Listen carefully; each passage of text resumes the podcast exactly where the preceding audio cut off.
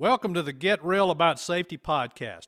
In our podcast, we discuss the new view of safety, what works and what doesn't work, to break down old paradigms and help you improve safety performance in your organization. Hi, I'm Mike. And I'm Pam, and we appreciate you listening. Please share and subscribe and tell others about this podcast. You can find us on most podcast platforms and also on YouTube.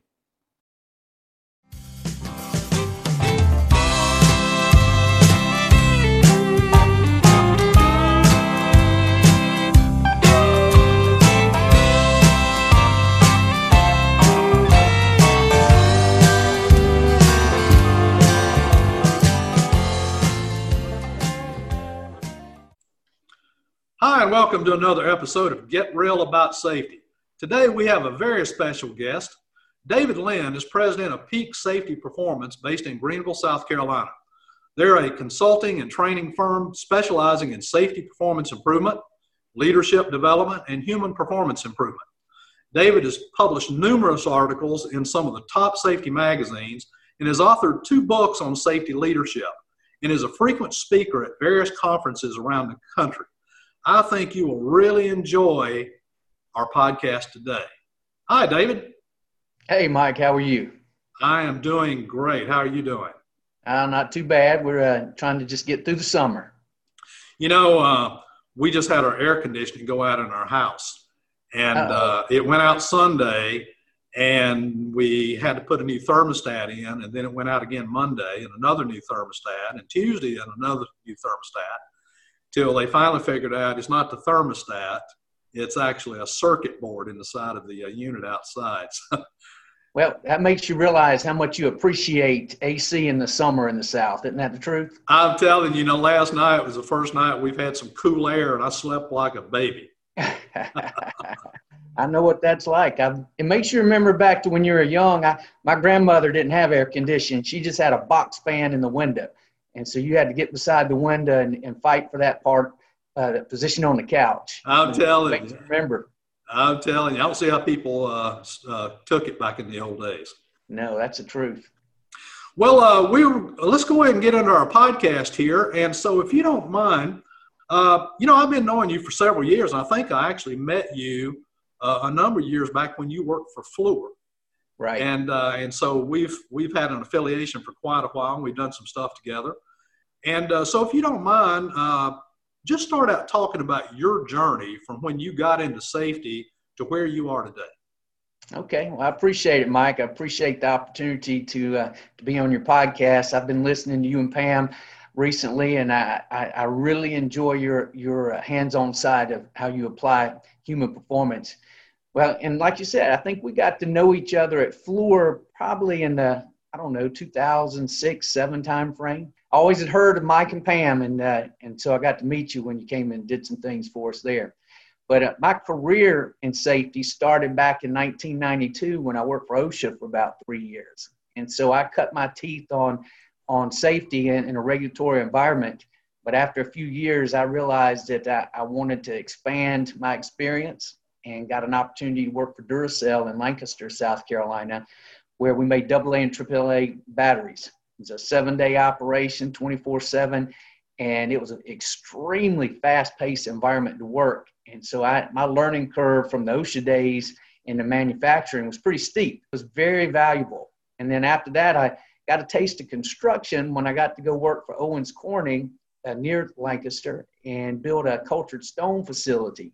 And so I got to experience construction from the very beginning and start up a plant and then operate a plant as an EHS manager there for a while.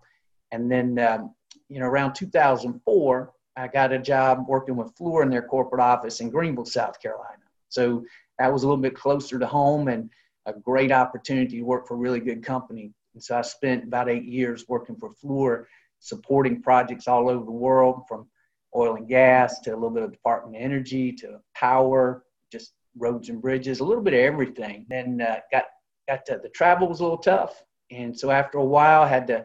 Uh, I decided to jump into the consulting game where I could control my schedule a little bit better, and so that's that's when I started doing what we do now.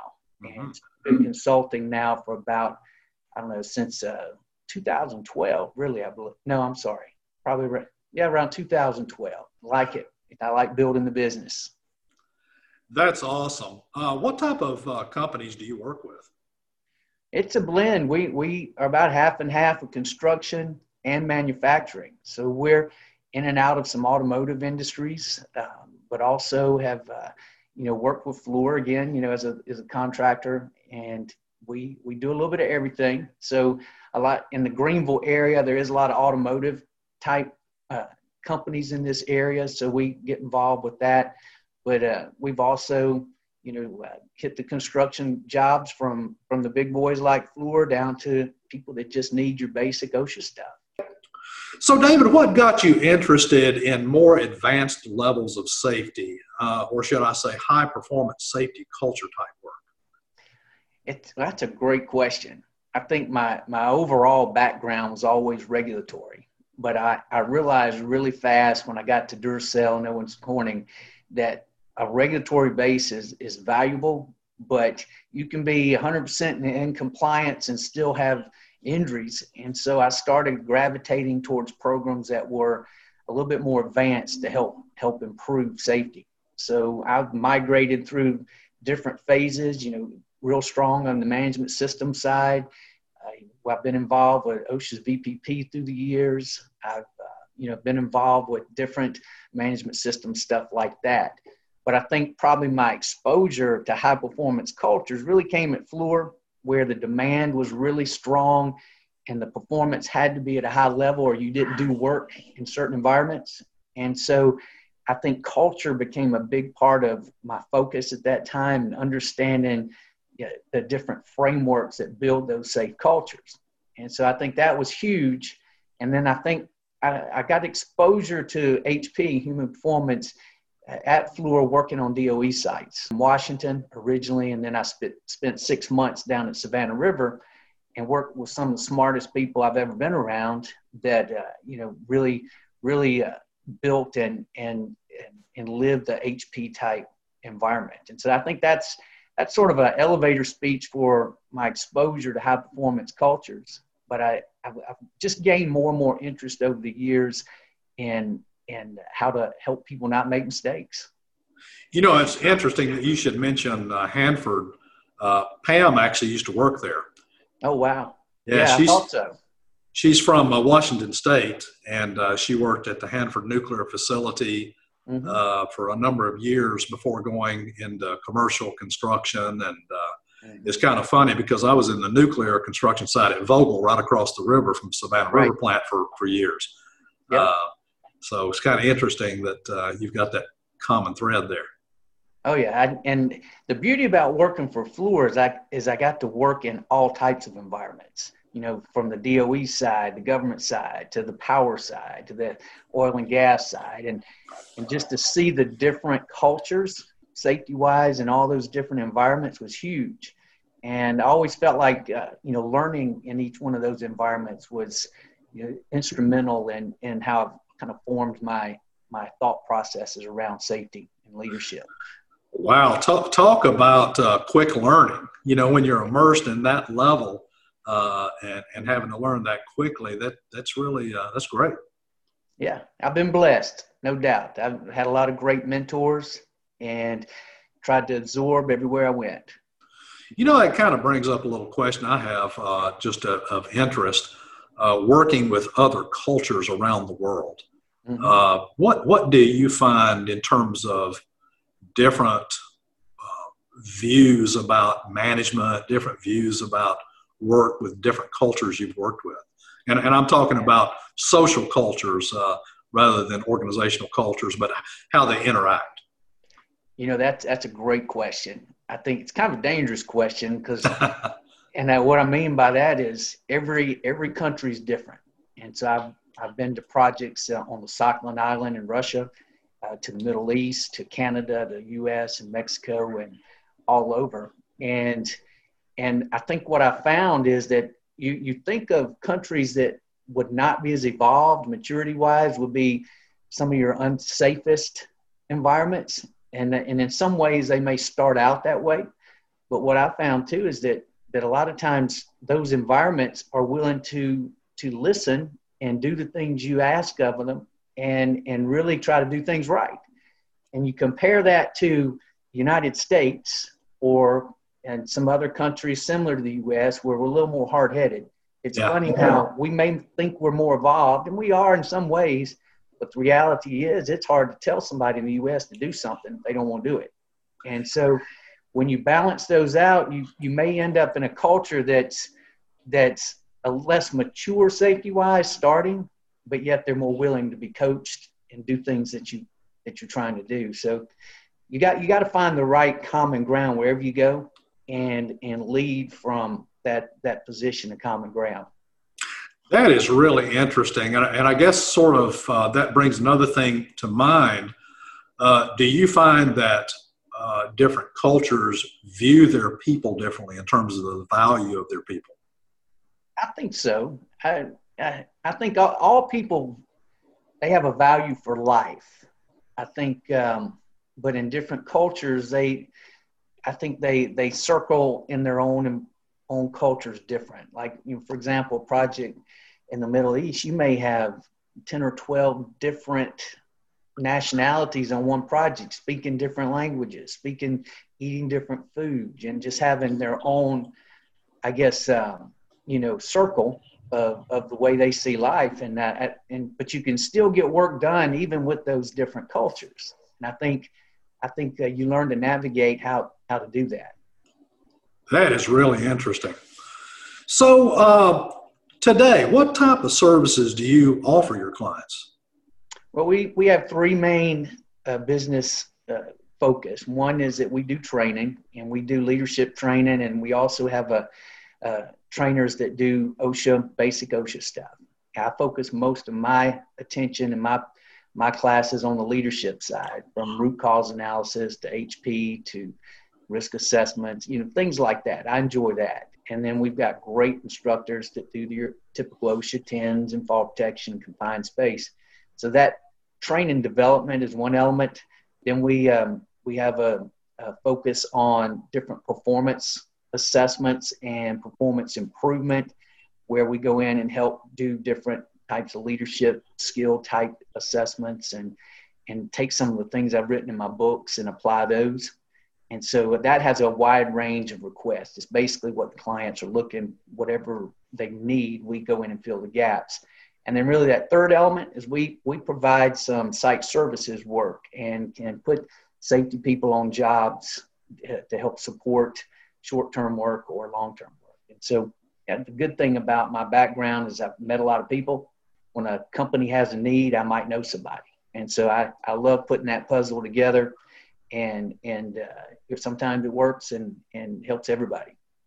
You know, it's interesting you do that. We actually dabbled in that when we first started. That uh, we we've been in business now for 21 years, mm-hmm. and uh, when we first started, we kind of threw out a big net trying to capture a lot of stuff in the market, right? And so we got into the staffing thing briefly, but uh, we kind of found out just for us, it just wasn't something we really, you know, I don't. I, every now and then you get somebody that you would have to replace. I'm just not right. one of these people likes to get rid of people, uh, or and so right. uh, so it just it just turned out to be something that uh, was not good for us. But uh, but I know other people like yourself that have been pretty doggone successful with that. Well, it, it, the way it's worked for me is that is that I don't promote it, and it's not a part of my business. I really push. But, but what will typically happen is I can get a call on a Friday night and say, Hey, David, I, I need somebody on this project. And I'll ask, Well, when do you need them?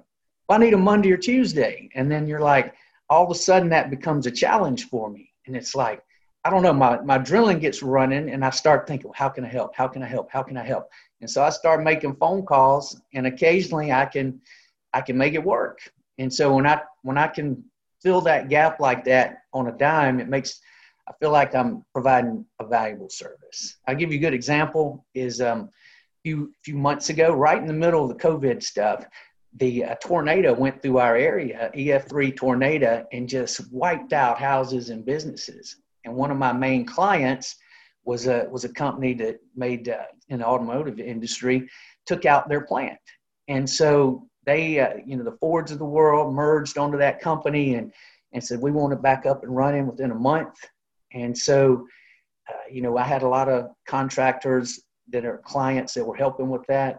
And so they, you know, a couple of, one of them called and said, Hey, you got somebody that can support this safety wise for us? And so within a, a day, I had somebody there helping them. And so they've been working unbelievable hours over the last few months just to get this plan up and running so that people can work, but also that they can provide their product to, to the big companies that, that they deal with. And so being able to help like that is, is really what I enjoy about staffing. It's not really about the money side of that. It's it's really about I like I like helping people that need a job and I like clients that need people to do it. And so that works out great.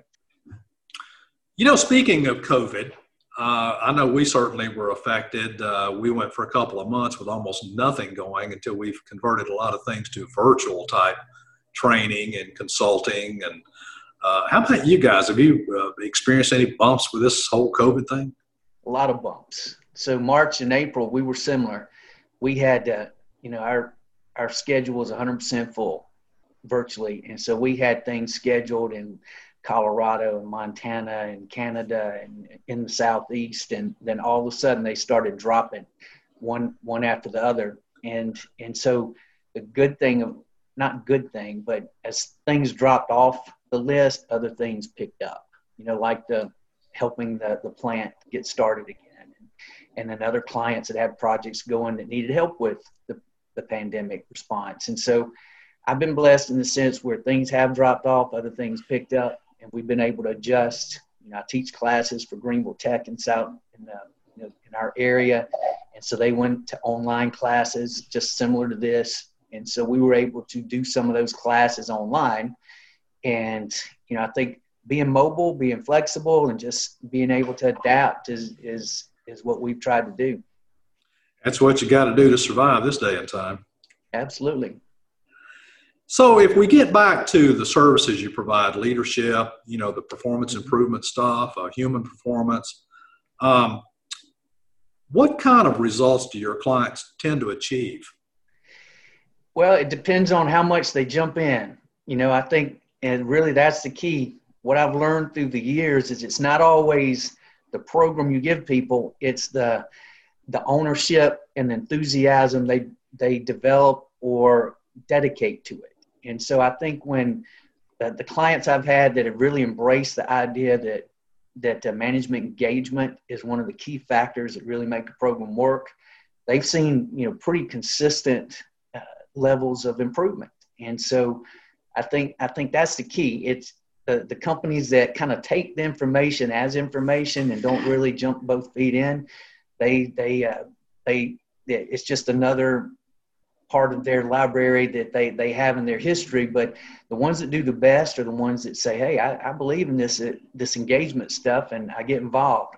Or, for example, I've got some clients that uh, have taken some of my principle to practice classes and, and have begun to systematically add some of those practices into their framework.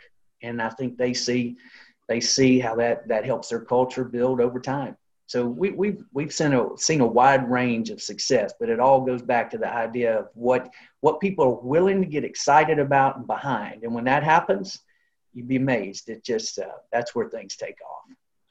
Man, you hit the nail on the head, and that is really the same experience that we have. Um, regard, you know, we do a lot of culture assessment work and a lot of change management work, and of course the human performance stuff.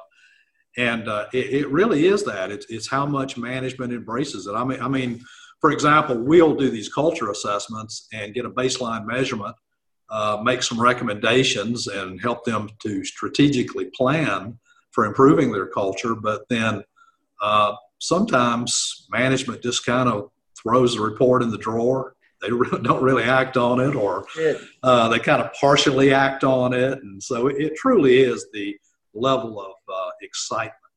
I agree. It got you know I, I, listened to one of your podcasts on transformation, safety trend, and it, it, you were talking about John Kotter and his book and Eight Steps of uh, Leading Change. I love that book, and it, you see it so often in in business in with safety is that you you can't get past those first two or three steps to improve because people don't get the coalition together, the team together. They don't have the right vision and focus, and they don't communicate it re- relentlessly.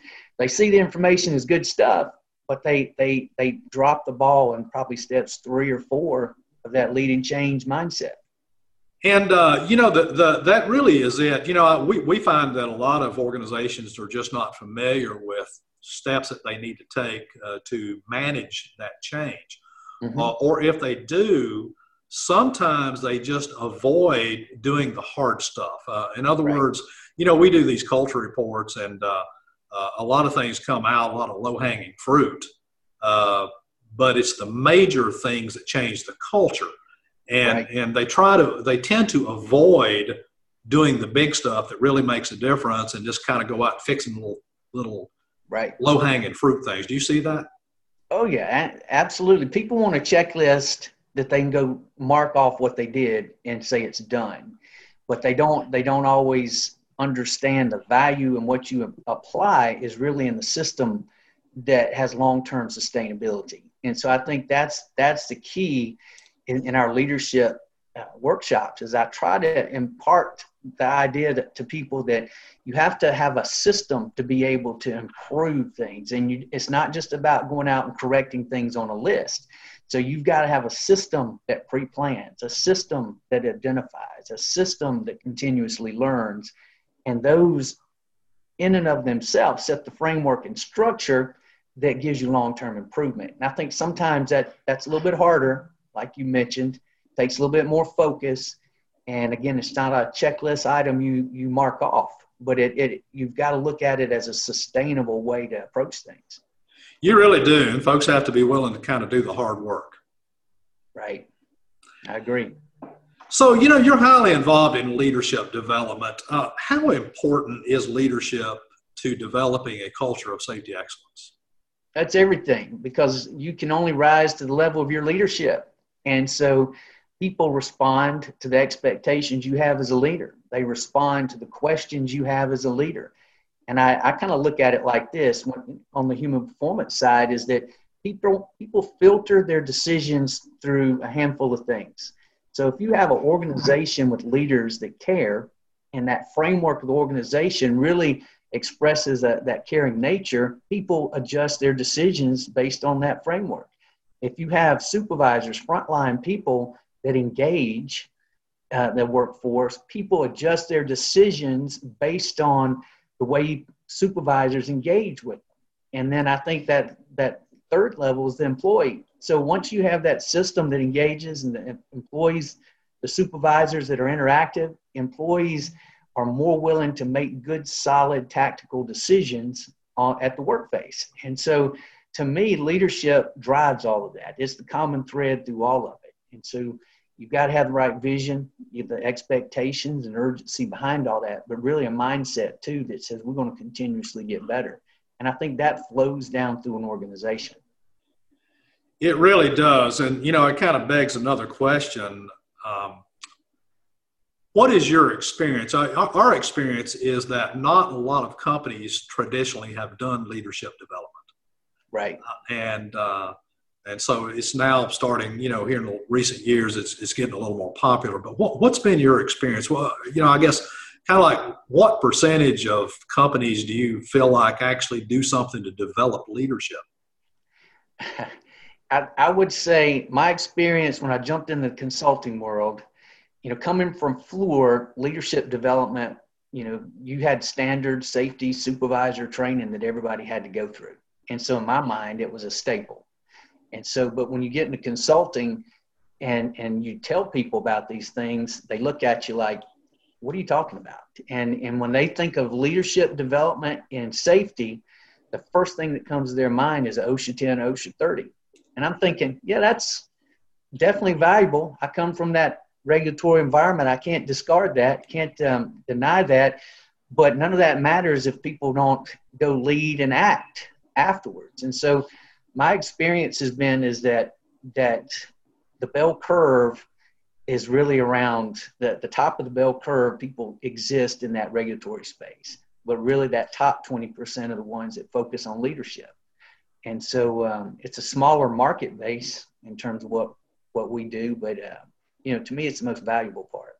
Do you find that in the training and the development piece of it, that once leaders or, or once managers get involved, that they pick up interest?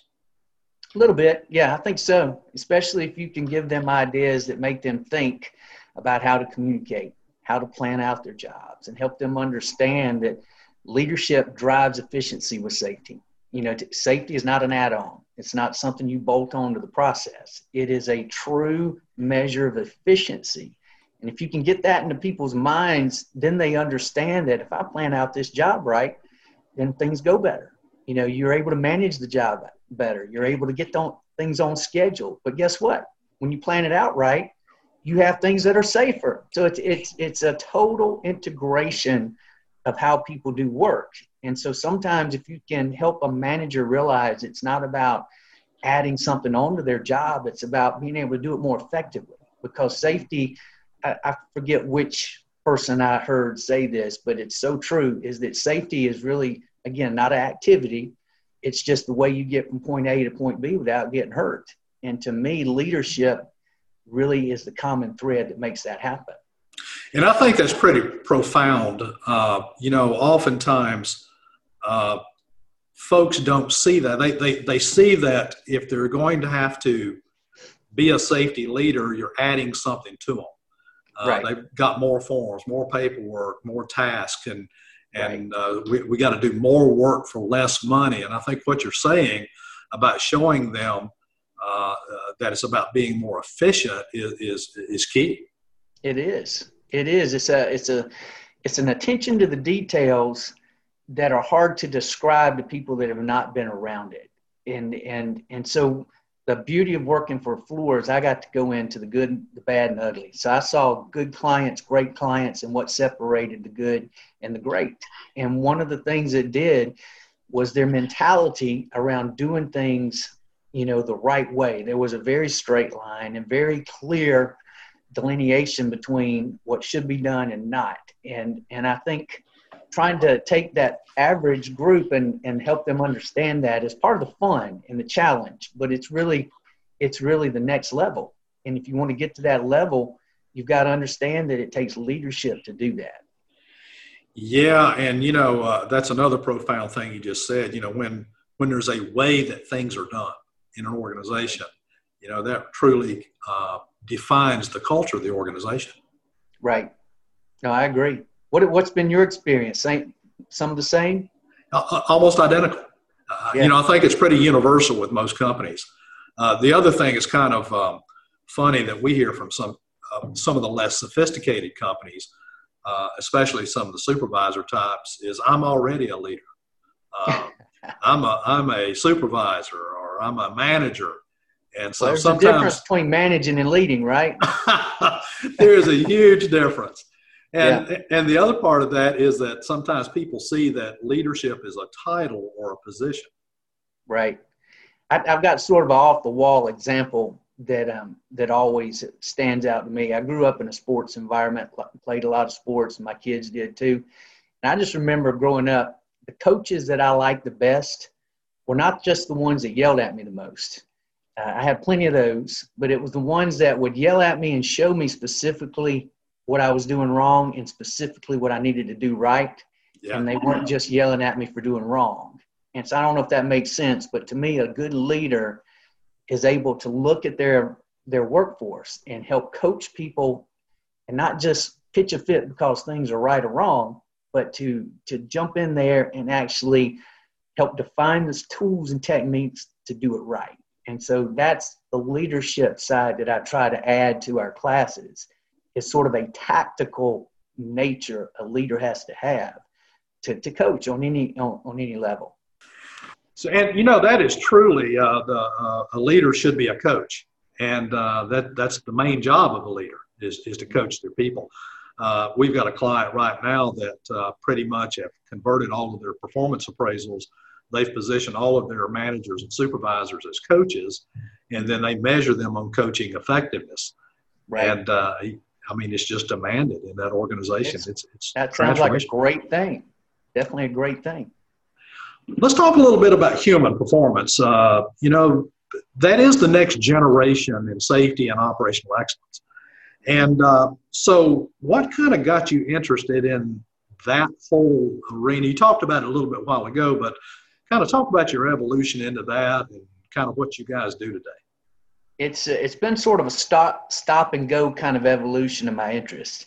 And so, if you go back in time, I think working at some and interacting with Hanford and, and Savannah River, I always got exposure to human performance in those arenas. And I, I think one of the best classes I had was years ago. I had a Shane Bush class that was, um, I, I can't remember if it was at Savannah River or Hanford, but one of the two. And so I really liked the material. But the problem I had at the time was that it felt so academic mm-hmm. and it, it had such a intellectual component that was so academic that sometimes I had a hard time bridging the gap between you know hardcore construction and and and that academic sort of nature of it. I don't know if that makes sense. But through the years I've been able to sort of understand that that the academic side is is uh, you know there there's there's a hands-on side that makes sense that's that that you can communicate. And so through the years, I've been trying to be able to put it in a language people can understand and and learn from the academic side, but speak in a way that it applies to to everyday people. Does that make sense? I'm going to tell you, David. You and I are on the same sheet of music about that. Yeah, uh, and that's why I like you and Pam. You know, you and Pam have a very hands-on, practical side that um, that that uh, you know I respect. You know, one of the things that just really bugs me about some of the, the human performance books and some of the talks you hear, and there's some great people out there, and I mean, great researchers that are just wonderful. But um, some of it is so academic, it is so difficult for the average person to understand uh, that if you don't just put it in plain, simple, practical language as to what does this look like every day out in the work world, you just kind of right. lose people. Uh, you know, for example, I was reading a book recently uh, I won't give the name of the author, but uh, uh, it was one of those books. it was a really good book, but you read a paragraph mm-hmm. and you got to sit there 20 minutes thinking, what did he just say?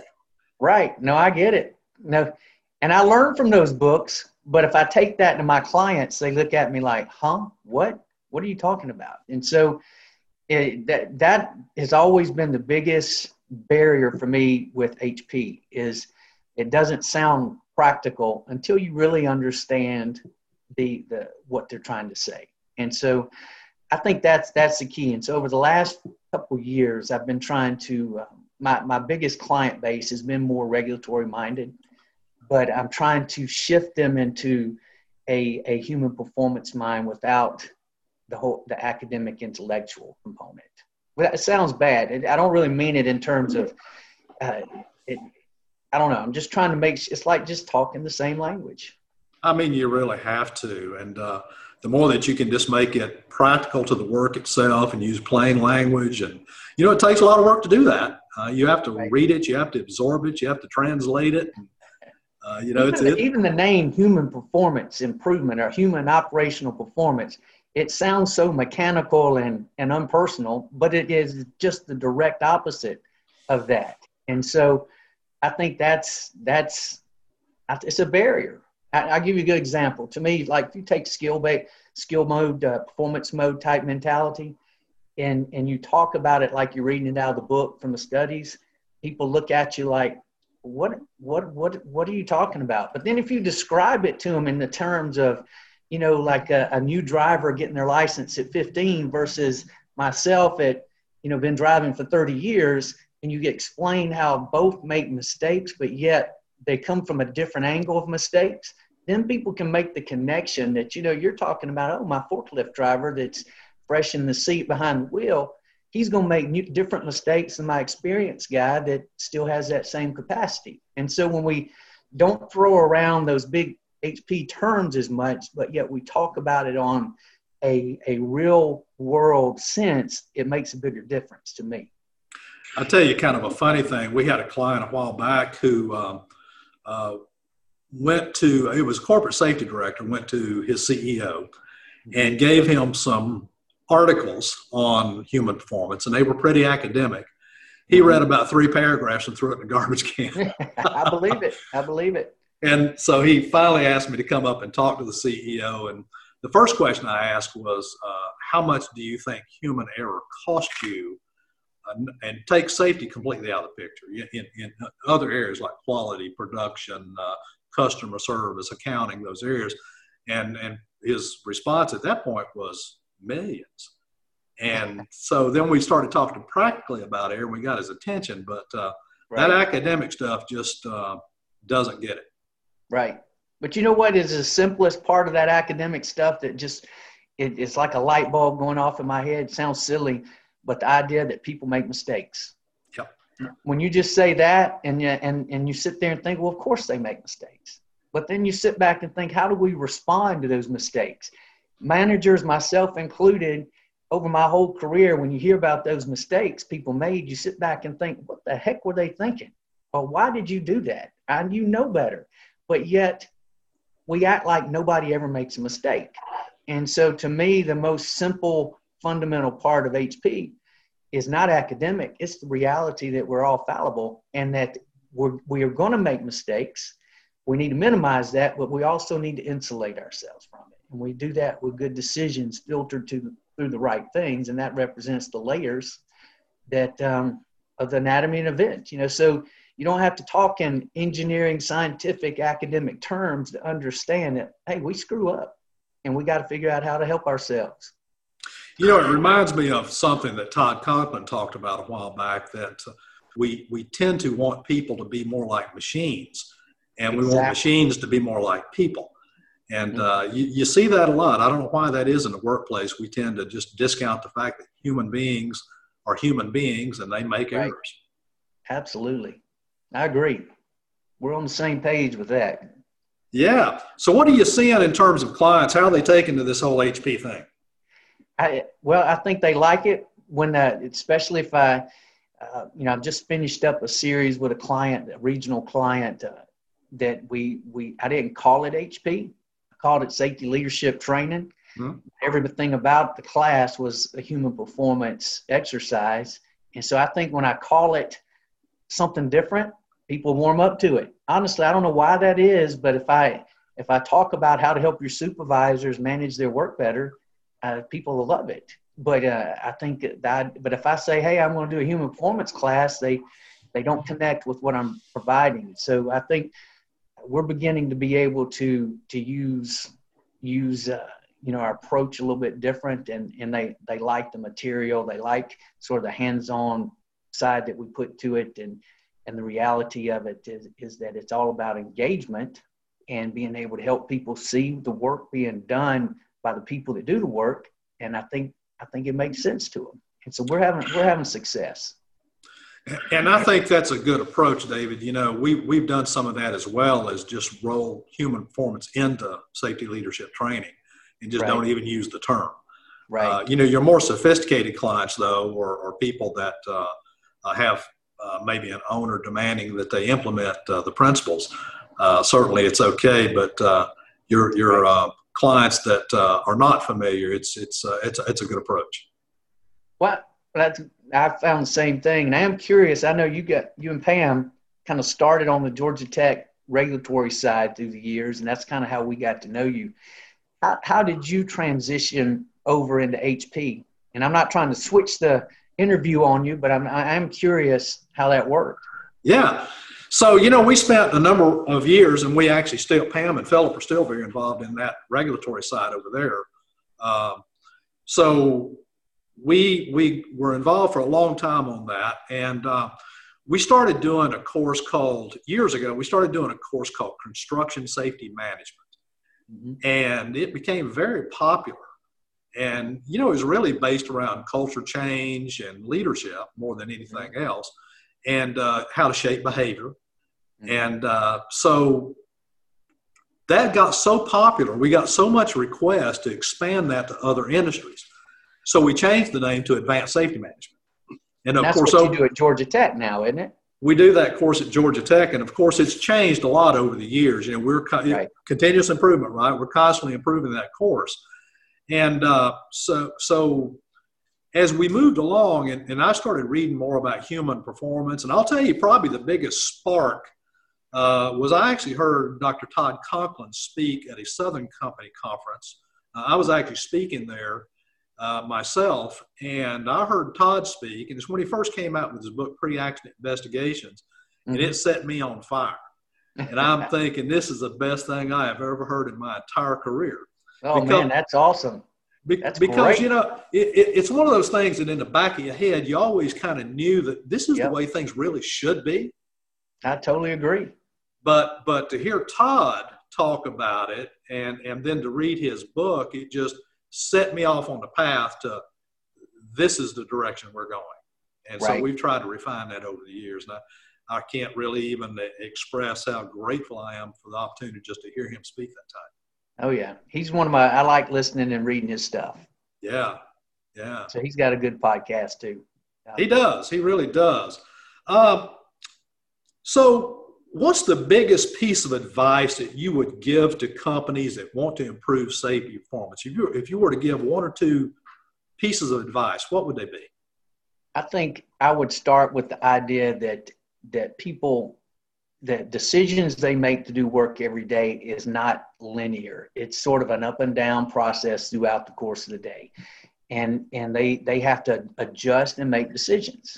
And so if if we're going to adjust to help them, we have to understand our safety framework has to be in place. And so that's one of my books that I wrote, Principle to Practice, that uh, we talk about following the blue line, which means that kind of like a GPS, you have a starting point and a destination. There's different routes to get there. But in safety, we have to have the right milestones to get there. And that framework that we develop through Principle to Practice represents a, a higher level of of influence on decisions. But I think the biggest tactical thing I would say to people is that you really can't get better unless your frontline leaders and managers are highly visible on a consistent basis and they actually talk to employees to learn. Talk to them to understand and not to dictate and order them around.